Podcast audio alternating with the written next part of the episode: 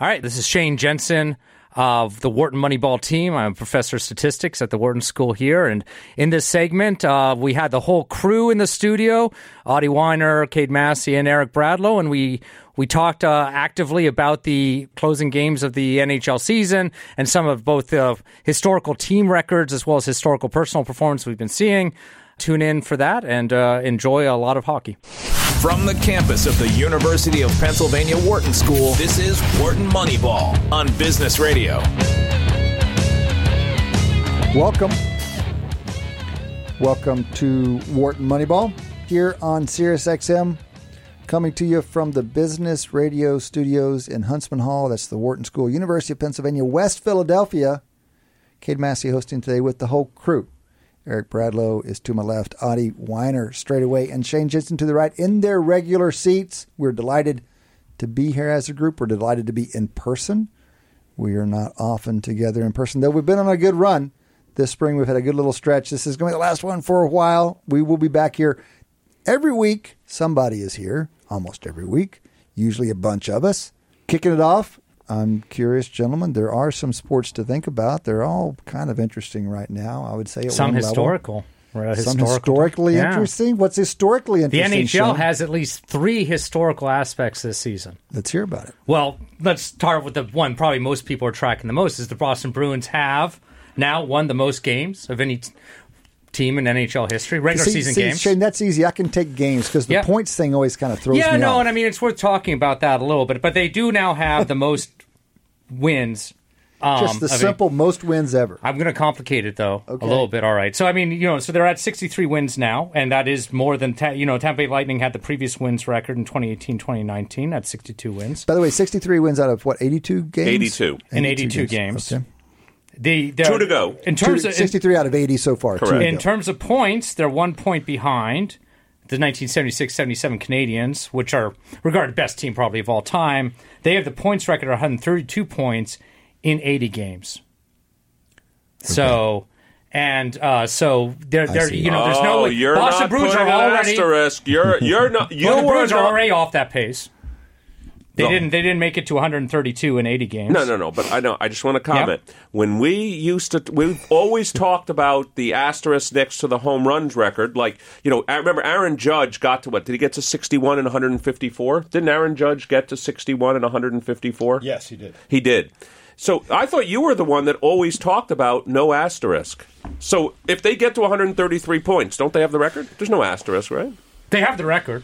Well, we look, By the way, but, but I mean, way, you know, no I guess I'm, I'm trying to kind of, I'm, I'm trying to give a little bit greater context I love it. of, you know, the most kind of like, you know, I mean, we'd be tempted right now to call the Boston, this current Boston Bruins team, the one of the best teams of all time. And I'm kind of, I think the two kind of most relevant comparison teams, at least that we've been discussing in terms of records, are that. Tampa Bay Lightning team for a few years ago, and the '70s Montreal team. I'm going to give a couple other kind of Hold additional Real quickly, what Yeah. again the year for that Montreal? 76, 77. How many Richards were on that team? Zero Richards. Oh, there was a man. Lafleur. Okay. There was a Lemaire, I think. There was a lot of Luz, but no, no Richard. Let me ask you a question. Richards were long on, gone by then. Hold on. I want to observe one thing that we, this asterisk conversation Yeah. brings to mind. The biggest guilty party not using asterisk where they should be using asterisk on this front is the NFL. I mean, when when we grew up, they played 14 games, Right. and they've been playing 16 for a long time, and now we've moved to 17. I mean, this changes all the records all the time. Yeah, I know what I mean. I think I, I think this asterisk. I mean, I you notice I never use the word asterisk. Bradlow brought the asterisk, and that's because Bradlow and Adi are obsessed with baseball, where asterisks are used most often because baseball is the sport where people want to kind of Keep things the same. well, because the, the sport, the sport at least they, they deny the massive amount of changes that have gone on dur- during baseball history. They want to kind of basically be what if what would this how does this person compare to Babe Ruth? Even though there's 80 years of ensuing whatever, comparing to the 76, 77 Montreal Canadiens is fraught with danger because the sport has changed dramatically. Okay, so I mean, recognizing this, is, that. this is a good thing. So, help me out. Tell me the ways in which it's changed. I don't know enough about hockey to know automatically. Let's Tell note- me why. Let's know when we go when we go back that far to talk about the Canadiens. We're going halfway back to Babe Ruth. We talked. We think Yeah. yeah, so. it's nothing. that's right. All right, so tell me how it's changed. Well, just ways. ter- goal scoring. overall goal scoring. So the Bruins are an incredibly defensive team. That's really kind of been their main success this season. Yeah. Yeah, as I put in the rundown, they're not actually the top offensive team Yeah. in the league. Matter of fact, they- they're half a goal Wait, less. so, so They are among the- back in the Canadiens, and people didn't know about defense. It's a no, new they just scored more, and the rules cha- the more rules have changed. The Okay, rules, the have rules have changed changed. since then to suppress scoring in various ways, and and defensive strategy has improved overall since then as well. Uh, but you know, I mean, one thing we could look at, but like so, for example, the Bruins, even though they're you know mostly defense, they have the probably the greatest goal differential. They certainly compared to that Tampa Bay team. They're way higher in terms of goal differential. They've been dominant. They're the most dominant team of the modern era. Didn't you say they're almost twice the next team? Yeah, no, their their goal differential right now is 124. Second to fourth place are 16 to 61. Unbelievable. Wow. Unbelievable. That's incredible. yeah, you want Does- you, does- but doesn't that give you confidence about what they're going to do in the playoffs? I mean, that kind of goal difference Yeah, shouldn't man. that be predictive? that should be, and certainly Tampa Bay was much less than that. The Canadiens 216 goal difference in 80 games in two less games. What? What? So again, the Boston Bruins are twice the next team at mm-hmm. 224. The Canadiens in that season 216 Seventy-five percent more. Yeah, Oh, my in two less games. so I mean, it's just a, a different type. You know, that So- this is the most dominant team in the modern era, and I date the modern era in hockey as Gretzky, pre and post Gretzky, basically, like ah. 1980 or so. So what happened in uh, golf and Is that sorry like- in hockey? just like before that all of a Christ sudden and they after didn't Christ? score goals. What was what what changed? That is it the style Well, I mean, of play? well, yeah, I mean, in through the Gretzky era, it's actually, I mean, goal, scoring actually went up in the 80s Yeah. and early 90s.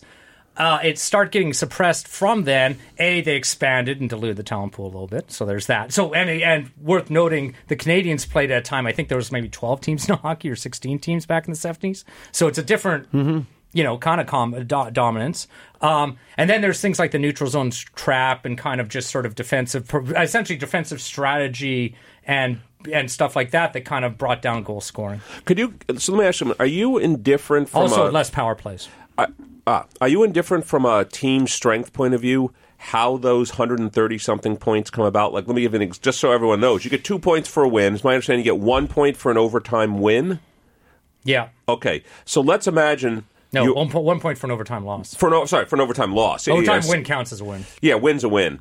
So one way you could get to 132 would be to have 60 clean wins Yeah. and 12 overtime, or sorry, 12 overtime losses. Yeah. You could also have what it turns out the uh, Bruins may end up with, which is 64 or five wins and only five overtime losses, which is another way to get to 133. Are you indifferent? Are they basically the same? Like it's just total. It's, It's, it's total such a points. small good percentage summary. of their actual wins. I'm fairly indifferent. Worth noting again, they did not have exactly. overtime wins That's in the 70s. Montreal, you know, the reason Montreal. Right, they just lost. The reason that Canadiens Right. team has the point record but not the win record is that they didn't have the opportunity to try and win in overtime like modern teams do. They just had to take the tie. yeah. So they well, didn't. th- you there was know, also a period where so played- definitely they- that, that Montreal team has the record for wins in regulation. So there was a stretch, long stretch, where they played overtime, but they didn't give you a point for losing. They screwed Mm-hmm. Yeah. up the incentives too Yeah. much for how overtime was played. So if a team was 66, 16, and well, in the new 66 and 16 would be the same to you as 60, 10, and 12. Yeah, more or less. I mean, you're just kind of taking, you're basically taking those extra tie games and making some little coin, Yeah. fl- like arbitrary, not really hockey related coin flips. No, I don't think there's any predictive ability. And as far as their success in the playoffs, well, I mean, I love this historical comparison to Tampa Bay and these Montreal Canadiens because in the Tampa Bay case, they lost in the first round. These Montreal Canadiens swept through the playoffs too. They lost two games in three series of the Of playoffs. course they, did. Of course they did. okay, so given so given the dominance you've just described, Yep. in, intuitively, what probability do you think the Bruins should have for winning the whole thing? So let's get base rates. How many teams from the NHL are in the playoffs? well, it's uh, it's a full sixteen. 16 out of 30, so like more than half Yeah, make the slightly playoffs. more right? than half. Same okay, as so base really, rate, without if it was playing thing. if it was truly a coin flip, base rate here would be six point whatever Yes. they have. Yeah. six percent. 6.25, yeah. Okay, so how much probability, without looking at models and, and websites, what probability do you feel the Bruins should have for the win? Let's no- all come up with one. Yeah, Sure. well, unfortunately, I've looked at the website, Okay, but I've yes, got y'all one. y'all come up with one. I've got one. what do you got? To win the Stanley Cup. To win. Okay, I've got it. Okay, I've got an estimate. I'll give you mine fifteen. I was going to get. even after the dominance you more just than described, doubling it. I, I, well, I was. See, that's by the way. I just want to say I 15. was using the same logic as Shane. I was going to multiply by a certain Oh. factor. So my factor was three. So I was going to go up to eighteen point seven five percent. Okay, okay, Yeah. okay. Adi, I was going to go over 20 because you pitched me on such an awesome Exactly. team, No, and I got they're a great sold team. by your awesome. excitement, They're a and great I was I was with team. you. I was Yeah. ready to put down half my fortune, Yeah. which Kelly betting would say not to do. So I'll Yeah. partial Kelly it all the way back to 22 percent. Now I did cheat um, and looked looked at the odds, but I at the odds, but uh, So what did the odds say? Because five thirty, I've never looked at five thirty NHL site before, but I did just now, and they have the Bruins at thirty eight percent to win. 38 percent. Holy shit! Ridiculous. Well, That so, means- so by the way, but they, it's really steep because they've only got three. We said six percent was base rate. They only have three teams above base rate, so it's all the excess probably goes to the Bruins. The Avs at about half of that, seventeen percent, and the Oilers at just a touch above base rate Yeah. with nine percent. That's amazing. That and all the It's rest. all yeah, it's all stacked up on two teams, and Right. most of that on one team. what is their odds? Let me ask a question. What's their odds of making the finals? Fifty three percent? So that means they're giving them a seventy over seventy percent That's chance to win if they That's make insane. the finals. Because seventy times 0.53 Worth is noting thirty that- percent. Wow. You know, they Well- are they are obviously double in goal differential. The second to fourth place teams. Two of those four teams are in the East, though. The Okay, Devils and so the- Rangers so are the, tough- next teams. The tougher thing is they to come out of these supposedly. Okay, So uh, what I'm reading here is plus 350. Which translates to Well, plus 400 is 20%, so plus 350 23% So or the something. betting odds are around The betting there. odds are exactly flatter right. than that, Now, okay. that tends to be an overestimate because they pay you out at a at a worse odds than true because they all sum to greater than 1. Yeah. Knocking it down the VIG maybe 18 to 22 in that Wow, range. so it's a big difference it's from their model. It way, way lower. If you're if you're believing 538, you should be putting Buying your, these you're guys, yeah. buying and buying and buying and buying and buying. okay, interesting. I want to talk about a couple individual performances that are also historical. Mm-hmm. Connor McDavid, I think we've heard a little bit about, but he did f- become the sixth player in NHL history to reach 60 goals and 150 points. Only the sixth player ever to do that. Um, so that's pretty impressive. If he gets, uh, I guess, five more points in his last uh, two games, it'll be a top 15 season of all time. Okay, so real quick, let's put that in context. He, he plays for the Oilers, right? Yep, so they're that's right. they're they're seen right now, at least by five thirty eight, as the second most likely team to come out of the West, Mm-hmm. fo- uh, follow the Avs, and one of only three teams above base rate of Yeah. winning the whole thing. So may, at least we get to watch this guy play. No, no, I, and I mean it's super. If it really comes down to Oilers, Avs, and it's worth pointing out that there's I think 15 players in the NHL with over 100 points this year. Five of them, five of the 10. No, there's 10. There's 10 players with over 100 points this year in hockey.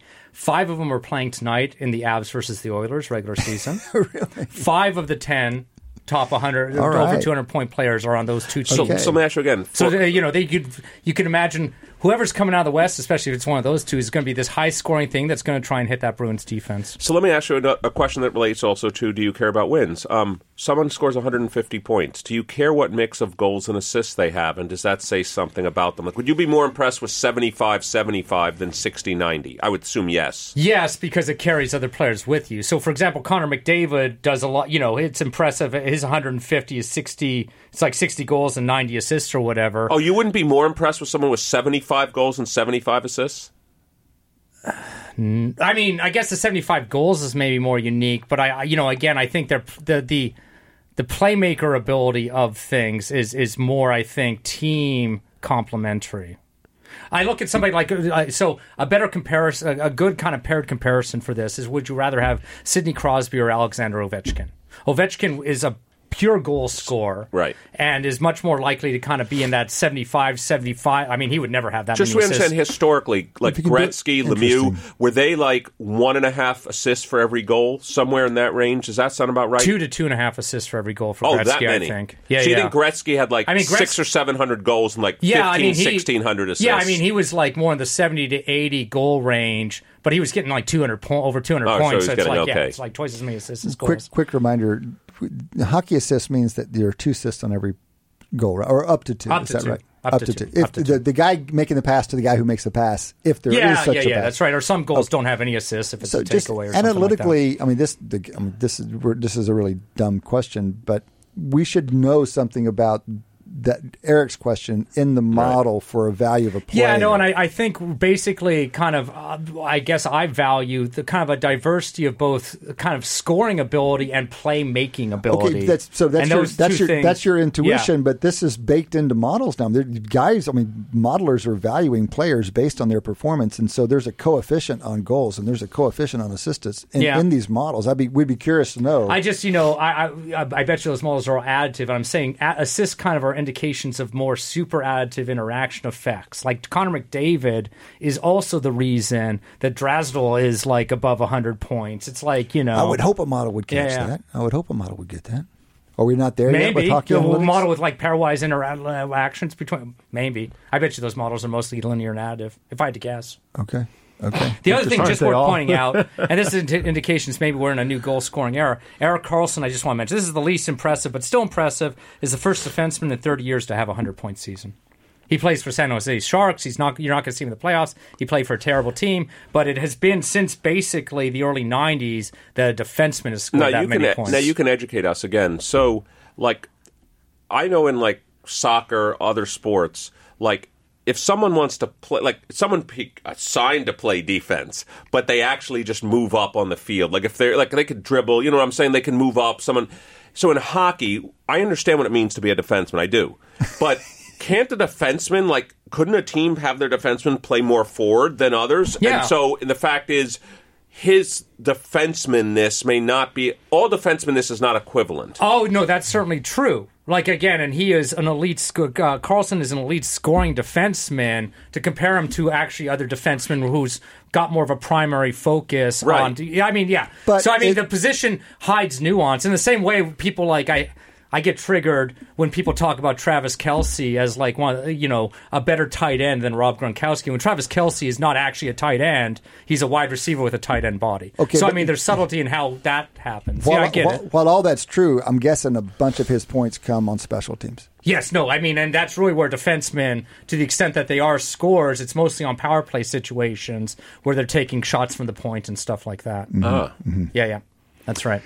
They, we get shorter rotations in power plays, do they not? I mean, longer rotations, presumably. Is Longer right? rotations in games. So typically, a hockey team has like four forward lines and only three defensive kind of pairings. So they're on the ice for longer, just in but in- general. but in power plays- and in power plays, they shift off a little bit less often, just because they're at the point. You know, it's a little bit harder to shift them off. But yeah. Mm-hmm. Okay, very good. All right, Shane, awesome rundown for us. But we're still a couple games away from starting the playoffs, so we'll have more of a playoff mm-hmm. primer next time around. All right, guys, that's been another Wharton Moneyball. Thank you for being here from the whole crew. Adi, Shane, Eric, Cade, appreciate y'all listening. Dion Simpkins, thanks for all the help, man, making it happen. Maddie D, keeping us on the straight and narrow, much appreciated. You guys come back and join us next time. Between now and then, enjoy your sports.